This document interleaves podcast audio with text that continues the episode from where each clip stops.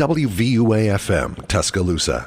Any opinions expressed in this program are those of the host and do not represent the thoughts or opinions of 90.7 WVUA or the University of Alabama.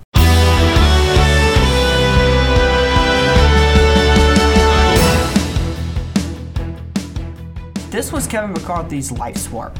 This was his dream. This was his goal to become Speaker of the House. And he did absolutely everything that he could to ensure that he would become Speaker, except to make deals with the opposition party. But he tried.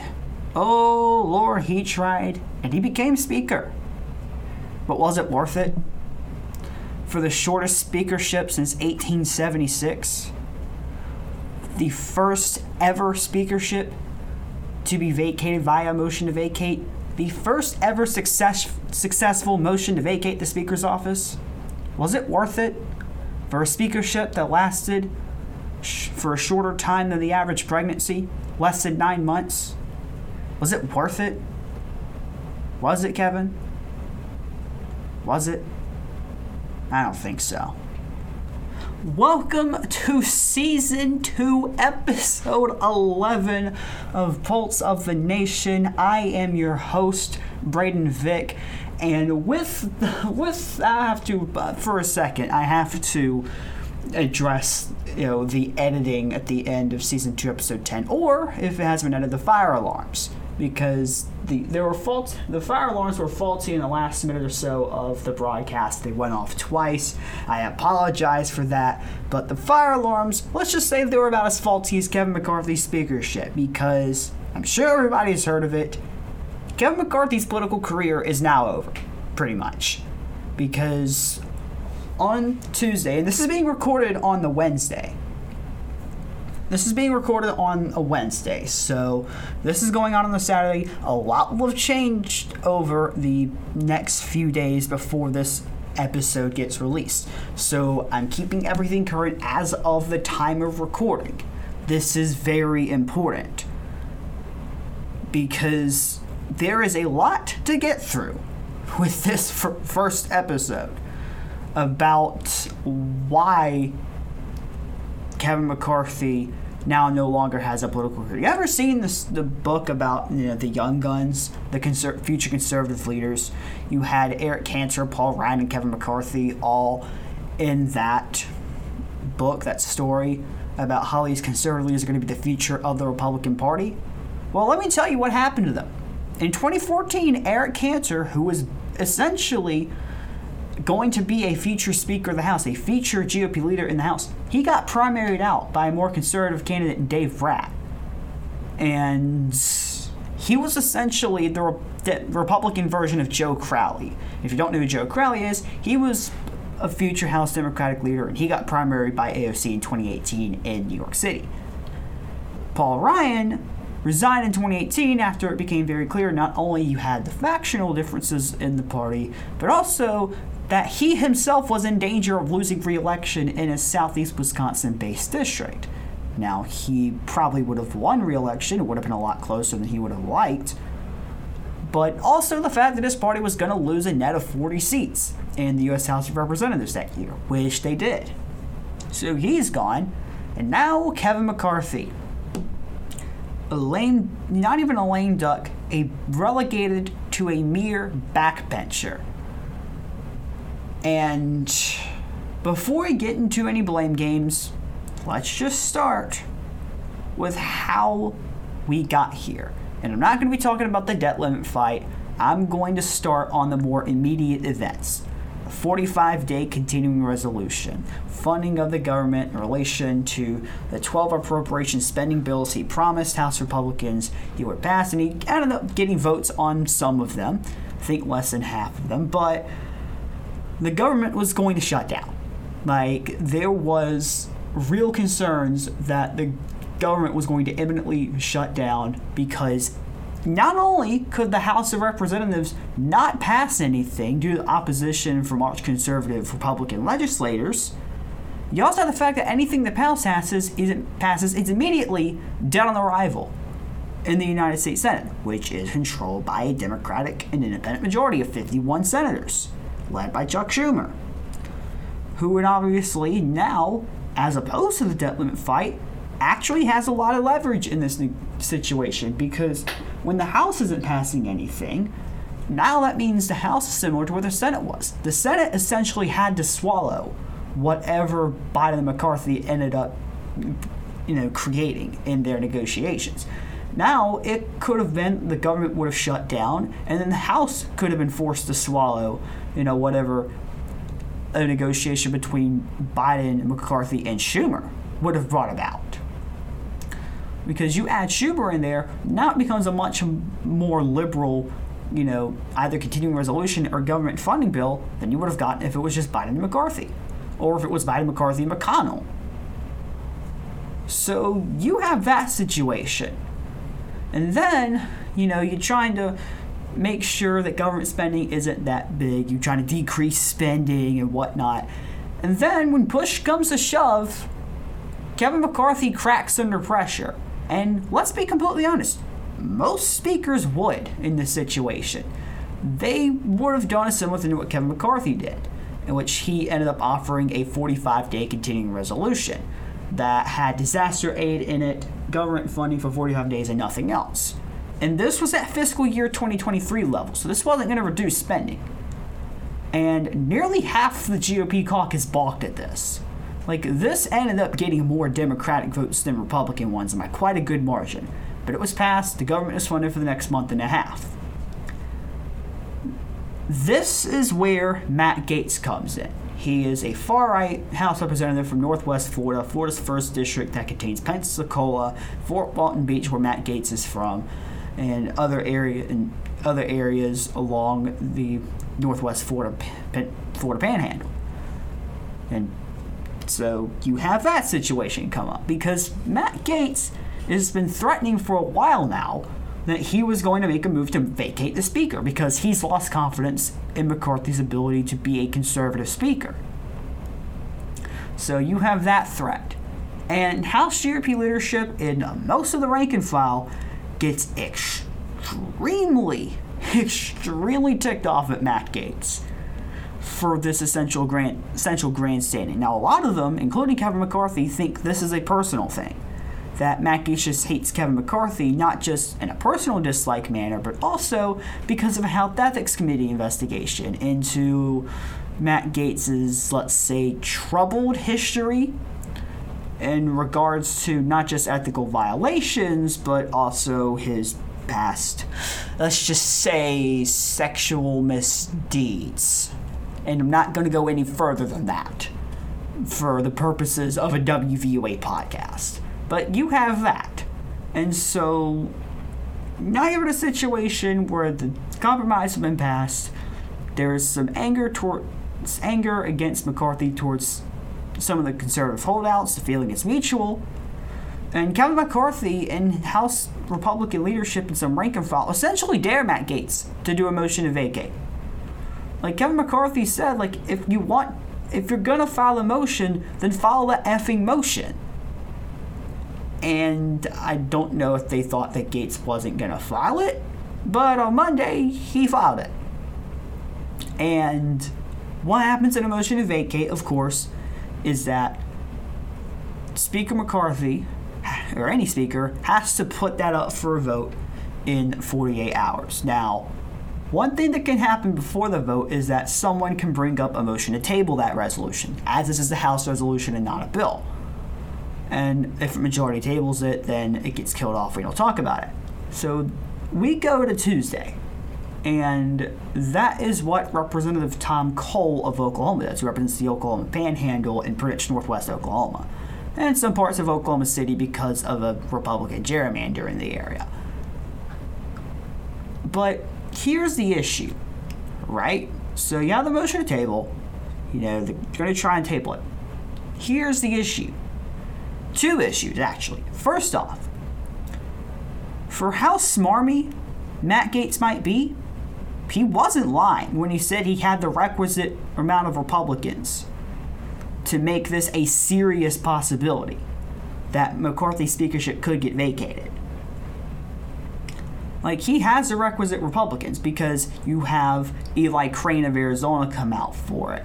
Like you have, you know, people like, you know, Representative Andy Biggs of Arizona. Again, he comes out for it as well.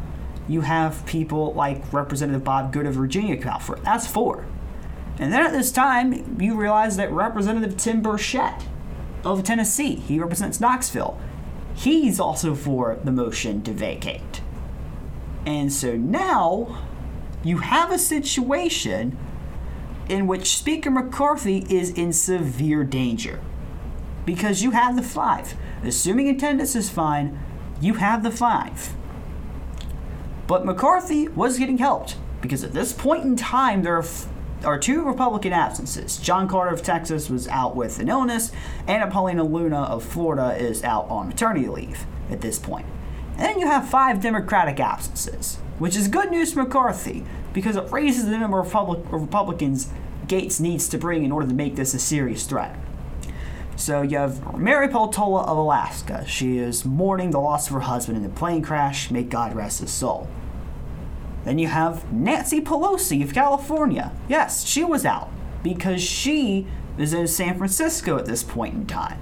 She was with the body of the late Senator Dianne Feinstein in preparation for a funeral on Thursday. I believe it is Thursday or Friday. So she can't be in D.C. In addition, there are three other absences. You have Representative Cori Bush, a socialist representative from Missouri. She has COVID, and she has a medical procedure that day that she cannot miss, so she's out. You have freshman Representative Emilia Sykes of Ohio, of the Akron area. She's out because of a personal family related issue, so she's out. Then you have Representative Frederica Wilson of the Miami area, and she's out for an undisclosed reason on this motion to table vote as well.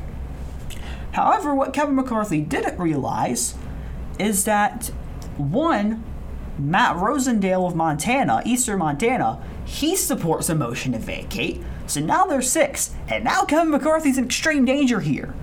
Because not only do you have that, you have Representative Ken Buck of Colorado putting out these tweets. These posts on X now, I guess, because it's not Twitter anymore. Although I will continue to call it Twitter. Now he's making these posts about how Kevin McCarthy has reneged on his deals, about how he's lied to the American people, how he's lied to these representatives. So now you have to assume there's seven Republican votes on the motion to vacate.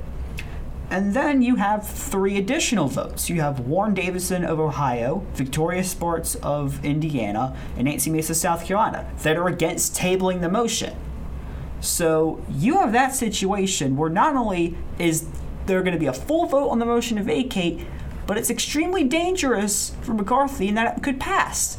Because the second folly of Kevin McCarthy is him thinking that the Democrats would just end up saving him because of respect for the institution or something.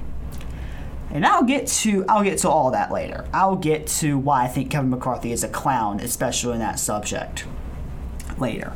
But all Democrats vote against tabling the resolution. They are whipped by, you know, the House Democratic leadership, Minority Leader Hakeem Jeffries, and you know Katherine Clark Pete Aguilar as well. Jeffries is from New York, Clark is from Massachusetts, Aguilar is from California. So just so you know. So you have that. So the motion to table fails. Because all Democrats and 10 Republicans end up voting against it, 218 votes against tabling. So now the motion to vacate comes around. And you have six that are for sure yeses on motion to vacate. Ken Buck of Colorado leans yes on the motion to vacate. So you could assume that, okay, Victoria Spartz and Warren Davidson are not going to vacate. So you have that concern dealt with. And you assume Nancy Mace isn't going to vote to vacate you either. She's regarded as one of the more centrist House Republicans. But the problem is the six I mentioned earlier Gaetz, Good, Biggs, Crane, Rosendale, and Burchett right now, those are enough. And if you can't be assured of Buck being for you, and you have to get two of Buck and like Burchett potentially. And not only do you get none of them, not only does Buck vote to vacate you, Nancy Mace votes to vacate you. And for Kevin McCarthy, You spent over $4.2 million on Nancy Mace to win that primary against Katie Arrington in 2020 and to win that general election against the Democratic incumbent at the time, Joe Cunningham, in Cal- not California, for God's sake, South Carolina's first congressional district. I don't know why I'm getting Charleston, California mixed up. Apologies. Just as Kevin McCarthy was probably mixing up, you know, his whip counts during this time, because and that will go into a different problem with McCarthy's speakership of McCarthy and his leadership team simply not knowing how to count votes. And that was a major problem that will have ultimately doomed him. So, you have eight Republicans voting for the motion to vacate, but still, okay, you could say maybe Democrats will vote for you because they fear the, the replacement might be more conservative or they might, you know, you know, respect the institution enough. At least that's the way that Steve Cohen of Tennessee and Matt Cartwright of Pennsylvania could have been. Maybe you could have gotten Democrats to vote present to lower the threshold for McCarthy to survive, therefore McCarthy survived pretty easily. But this is where Kevin McCarthy makes his final sin, his final mortal sin, is that he antagonized the very people whose votes he needed to keep his job. On a Sunday episode of Face the Nation, what does he go and do? He blames Democrats for the government nearly shutting down. Yes, Democrats. The same caucus who gave you the votes when when a third of your caucus balked over the debt limit compromise. The same caucus who gave you the vast majority of their caucus when almost half of your caucus balked at the 45 day continuing resolution. They gave you the votes to avert a shutdown. They gave you the votes to avoid the U.S. defaulting on the debt. And you want to blame them for the government shutting down? In the eyes of a House Democrat, this simply adds on to what they already think of you, which is they hate your guts and they don't think you're a trustworthy negotiator because you reneged on that debt limit compromise by pushing for steep cuts to government spending in, in this whole government shutdown fight. You've already reneged on your debt limit compromise. They don't think you're trustworthy. And what's even more hilarious is the fact you did not even think to approach them for negotiations. You didn't even make a call to Minority Leader Hakeem Jeffries until the day before the motion to vacate. Which, let me pause here and ask why did Kevin McCarthy not use the entire 48 hours to try and save his speakership? Like, he could have delayed the vote until like Wednesday evening. He could have done that. He has that opportunity, but he didn't. He didn't even give himself 24 hours. Because the motion to vacate was, I believe, filed at around 5 to 6 p.m. Central Time, and the motion to vacate, or maybe it was like somewhere in the evening, and the motion to vacate vote ended up happening about 2:50 to 3 p.m., 3:10 p.m. and Central Time, 3:50, 4:10 Eastern. So you didn't even give yourself 24 hours there. So that just adds on to the pile of misery for Kevin McCarthy. And and going back to this, in your own hubris, and this isn't just for Kevin McCarthy, this is for his allies too, the absolute hubris on display to essentially, you know, take Democratic votes for granted. You see, oh, they say this on the debt limit, they say this on the government funding thing, they're going to save us on the speakership.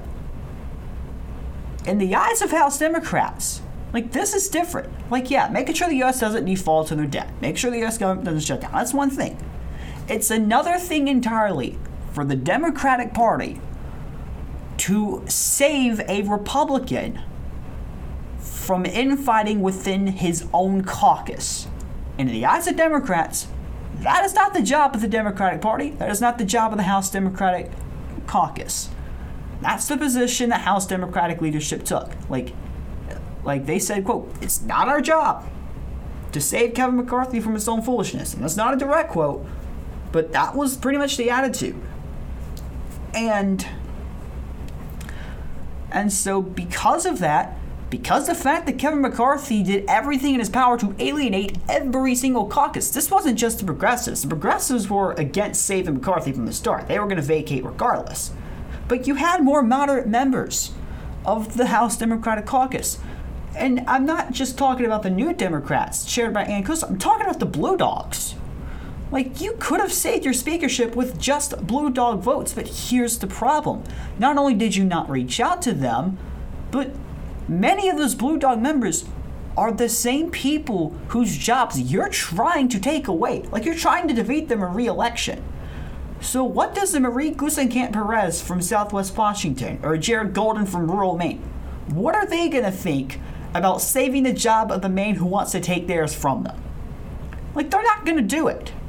Like they're simply not gonna do it, especially because there aren't any benefits to doing so because it was made very clear the day before the vote to vacate that House Democrats would only consider helping McCarthy if McCarthy came to them and gave them major concessions.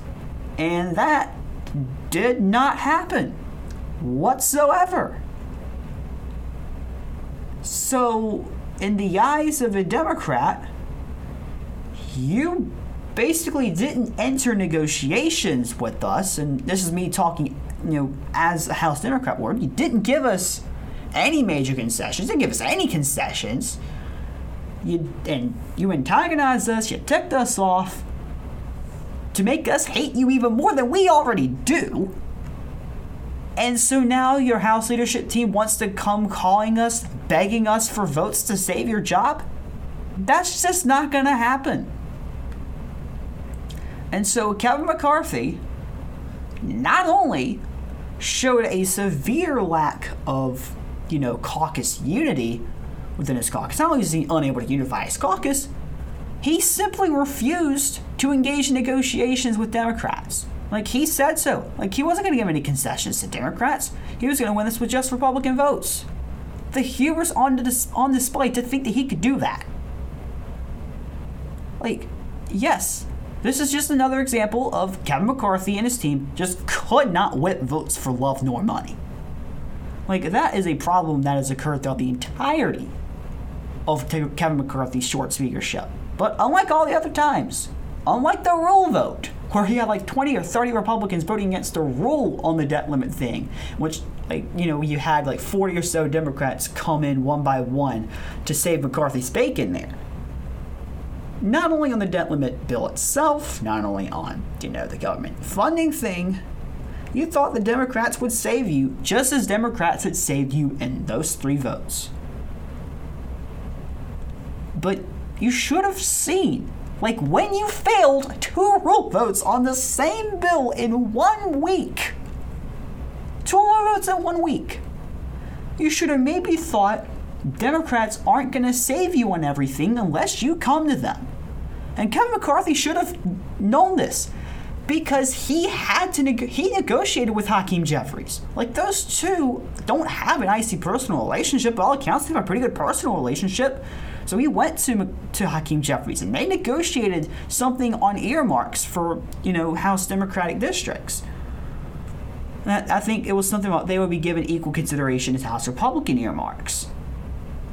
And so you struck that negotiation. It could be done. There was historical background for this, recent historical background. But for whatever reason you just didn't you didn't negotiate. And so here it is. Eight Republicans join all Democrats in a 216-210 vote to vacate the chair. Kevin McCarthy is no longer speaker. My voice is giving out as much as Kevin McCarthy's speakership gave out that day. And that's it for all. Kevin McCarthy's political career, as I've stated before on this episode, it is now pretty much over. What I think he'll end up doing is he'll try to essentially get his preferred successor, which I think is going to be House Majority Leader Steve Scalise at this time. Uh, Steve Scalise is a Republican from Louisiana, Southeast Louisiana, New Orleans suburbs, or you know St. Tammany Parish and whatnot. He represents that area. So he'll try to get Steve Scalise, you know, elected in the House Republican Conference and get try to get him to the Speaker's role And I think he'll bow out. Because you have to remember, like the last two House Republican speakers, John Boehner and Paul Ryan, when it became clear that either their speakerships were not going to survive or potentially their tenures in Congress themselves weren't going to survive, they resigned. They left. And so Kevin McCarthy is going to do the same. Because, again, as I stated at the beginning of this episode, this was his life's work. And his life's work is gone. It's finished. It's done. And I think that is also indicative of his political career. It is done. And do you know do you know the insane thing about this? About going back to, you know, House Democrats deciding not to save him? Apparently, during the speakership elections of January, apparently Kevin McCarthy is saying now that Nancy Pelosi, of all people, had assured him that she'd have his back if a motion to vacate came up. And this was during uh, McCarthy's first post speaker press conference. And let me tell you something. One, I think Kevin McCarthy is lying. Two, if he's telling him the truth, then you had you had the backing of a very senior House Democrat, Speaker Emerita Pelosi. You had her backing, and you lost it. You lost that backing thanks to your own hubris. Like House Democrats, they didn't want this situation to happen. But again, in their eyes, they're not going to save a speaker who isn't approaching them. And they're not going to save a speaker who would have done exactly what Hakeem Jeffries did if Nancy Pelosi found herself in the situation. If, you know, socialist representatives and what progressive representatives decided that, you know, Nancy Pelosi was not progressive enough for them. And so they filed a motion to vacate. And you know what Kevin McCarthy would have done in that situation? He'd have voted to vacate as well. He'd have got every single House Republican out there to vote to vacate the chair. So, in essence, Hakeem Jeffries just did what any Republican would have done in his situation. And so, let me talk about a few other things. First off, with McCarthy being gone from the speakership role, fundraising for the Republicans, and especially House Republicans, is going to take a severe hit because Kevin McCarthy, for all of his faults, was an excellent fundraiser. Kevin McCarthy could have been the best fundraiser for House Republicans, particularly California House Republicans, in modern history. Like, you have John Duarte, David Valadao, Mike Garcia, Ken Calvert, and Michelle Steel all of them are going to represent districts that Biden won in 2024, or will win in 2024. Four out of the five represent districts Biden won in 2020. And I would also add Kevin Kiley and potentially Young Kim to that list. Like you have five to seven California House representatives who are going to be short millions of dollars, potentially, in their reelection bids. And that's going to hurt their campaign efforts. That's going to hurt their canvassing efforts. That's going to hurt TV advertising efforts. And that will eventually hurt their chances at reelection. Especially with the likes of Duarte, Valadao, Garcia, and Calvert. Because for Duarte and Valadao, they were just elected based off of terrible Democratic turnout in 2022. Mike Garcia, I mean, look, Personal popularity can only take you so far in a heavily polarized America. And Ken Calvert, a lot of people don't like him. He's pretty unpopular down there in the Inland Empire. So that could have a knock on effect, a severe knock on effect for Republicans' chances to keep the U.S. House majority, just in terms of potentially getting outspent by the money machine that is the Democratic donor base and and with the House Republican majority as slim as it is, you can't afford to lose those seats because if you lose those seats, just those seats, if you lose four out of the California seats, you're at 218. If you lose those five, if you lose five of the seven in California and everything else holds that Democrats have the majority. So So you have to see how fraught this situation is and how it could have such a negative impact for Republicans' chances to keep the House of Representatives. But here's what I don't get. Here's what I don't get. House Republicans are once again, once again, blaming Democrats for Kevin McCarthy losing his speakership. Yes, they're blaming Matt Gaetz. They're blaming the eight people they don't call conservatives. They're not calling them Republicans. Look, you allow those people into your conference in the first place. You allow Crane in there. You allow Biggs in there. Like, you allow Lauren Boebert and Paul Gosar. Both of them voted to keep McCarthy in for the moment. Like, you allow them both into your conference. You allow Barry Moore, Marjorie Taylor Greene in conference. You allow Marjorie Taylor Greene to be close to House leadership. You allow Jim Jordan in your conference, Scott Perry in your conference, Chip Roy in your conference. Like, you cannot go out there and say they're not Republicans. Because, newsflash, Mike Lawler, these people are the embodiment of the modern Republican base. Those people are just as Republican as you are, and they're a lot more conservative than you are, too, Mike. Like, you can go out there and say you want to expel Matt Gaetz. Good. All Democrats would probably join you because for, for, for differing reasons. But they would join you in expelling Matt Gaetz because they also hate Matt Gaetz too, for because he's a because they see him as smarmy and also the whole, you know, other things about Representative Gaetz. But you can't go out there and say that, oh, they're no longer Republican because they voted to remove a speaker whom, like, over half the Republican base sees as a rhino. Like, you have to realize that those people who voted to vacate are more in touch with the Republican base than you are. And you have to come to terms with that situation. Like, are you going to go closer to the GOP base?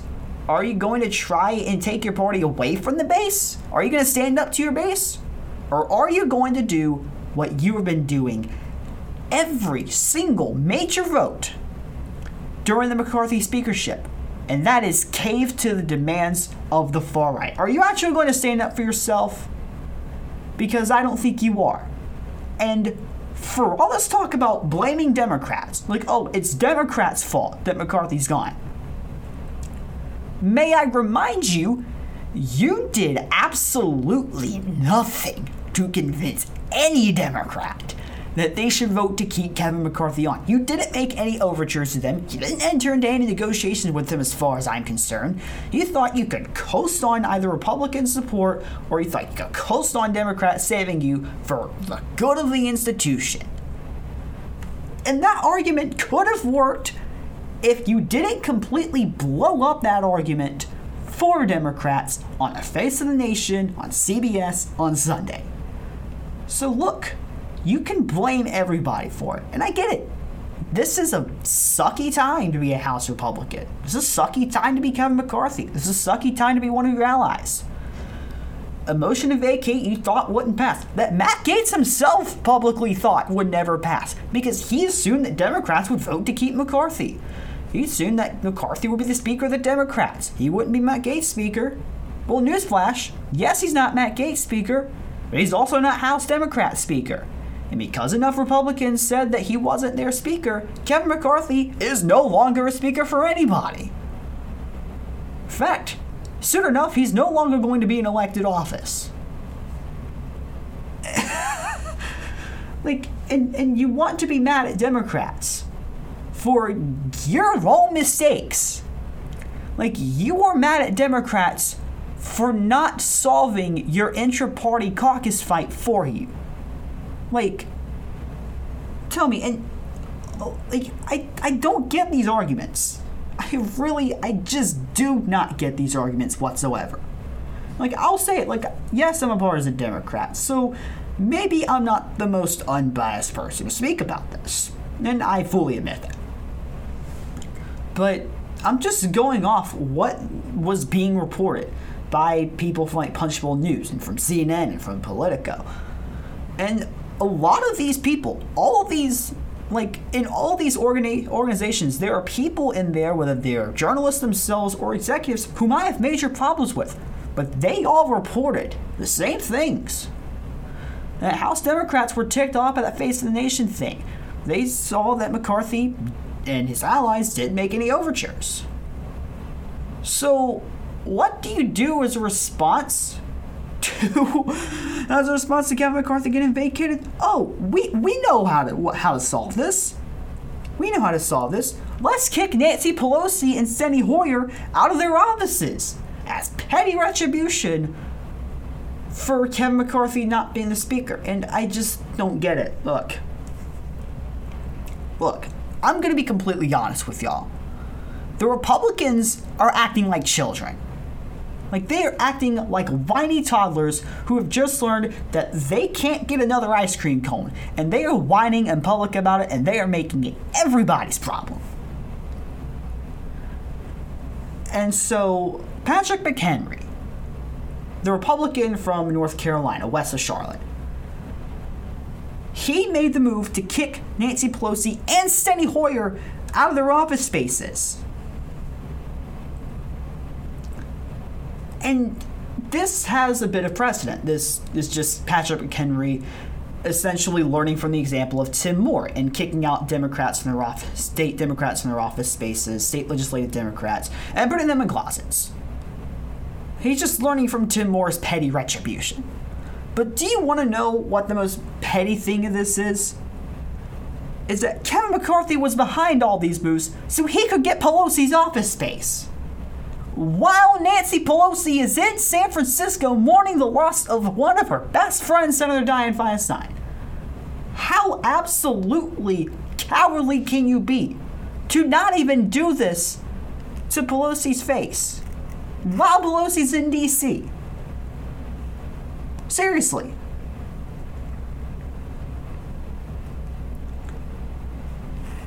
Pelosi and Hoyer are saying, quote, this is just retaliation for Democrats siding against you. Garrett Graves just recently, as I'm talking about this, about 20 minutes ago, he said that, well, quote, he said the deal is the office of Pelosi right now is the office of the preceding speaker. You know, Pelosi and Democrats say they wanted a new speaker, so McCarthy's the preceding speaker, so he gets that office. But Garrett Graves then blames Democrats. Like, oh, they created the situation. No, Democrats did not create the situation.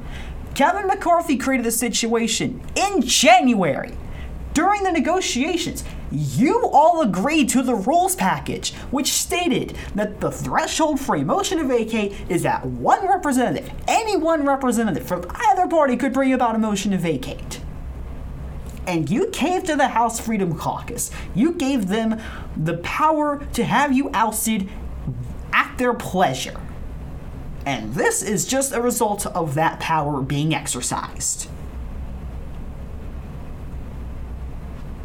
So, look, I know that Republicans are not in the most stable of emotional states because Kevin McCarthy got ousted and they're blaming everybody from Matt Gaetz to House Democrats to probably the chef who cooked them the wrong form of sloppy joe.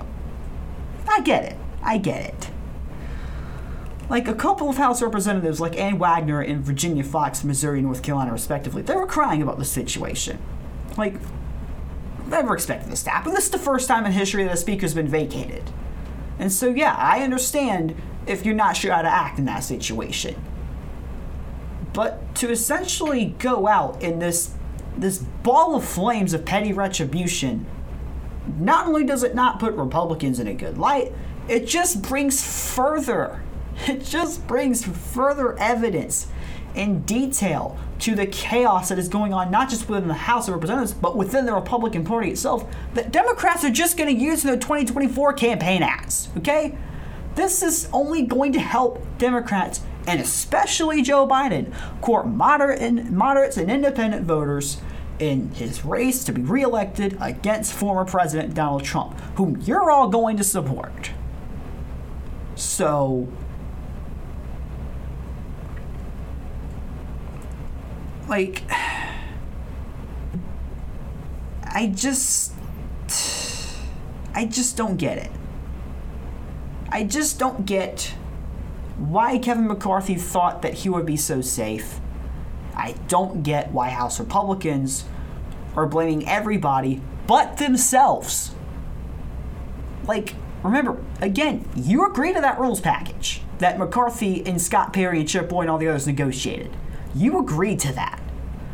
So don't be mad when the Freedom Caucus uses the power that you gave them to fundamentally change the course of the U.S. House of Representatives. Okay? Like, you can't get mad at that. Although, I guess in this case, you can. So now there's going to be a new speaker. There's a few candidates that have come up, and I will cover that in tomorrow's episode.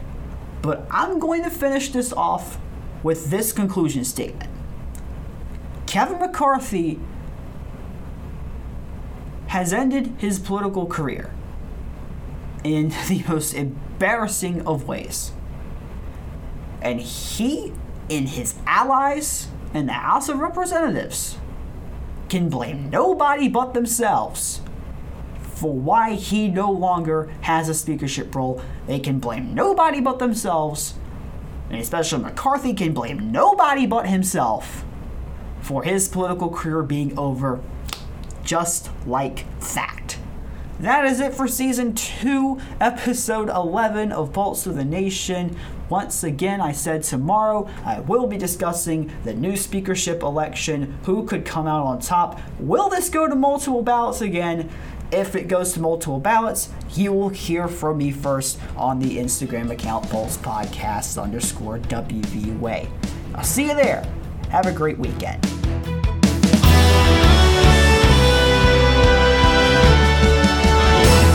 Any opinions expressed in this program are those of the host and do not represent the thoughts or opinions of 90.7 WVUA or the University of Alabama. WVUA FM, Tuscaloosa.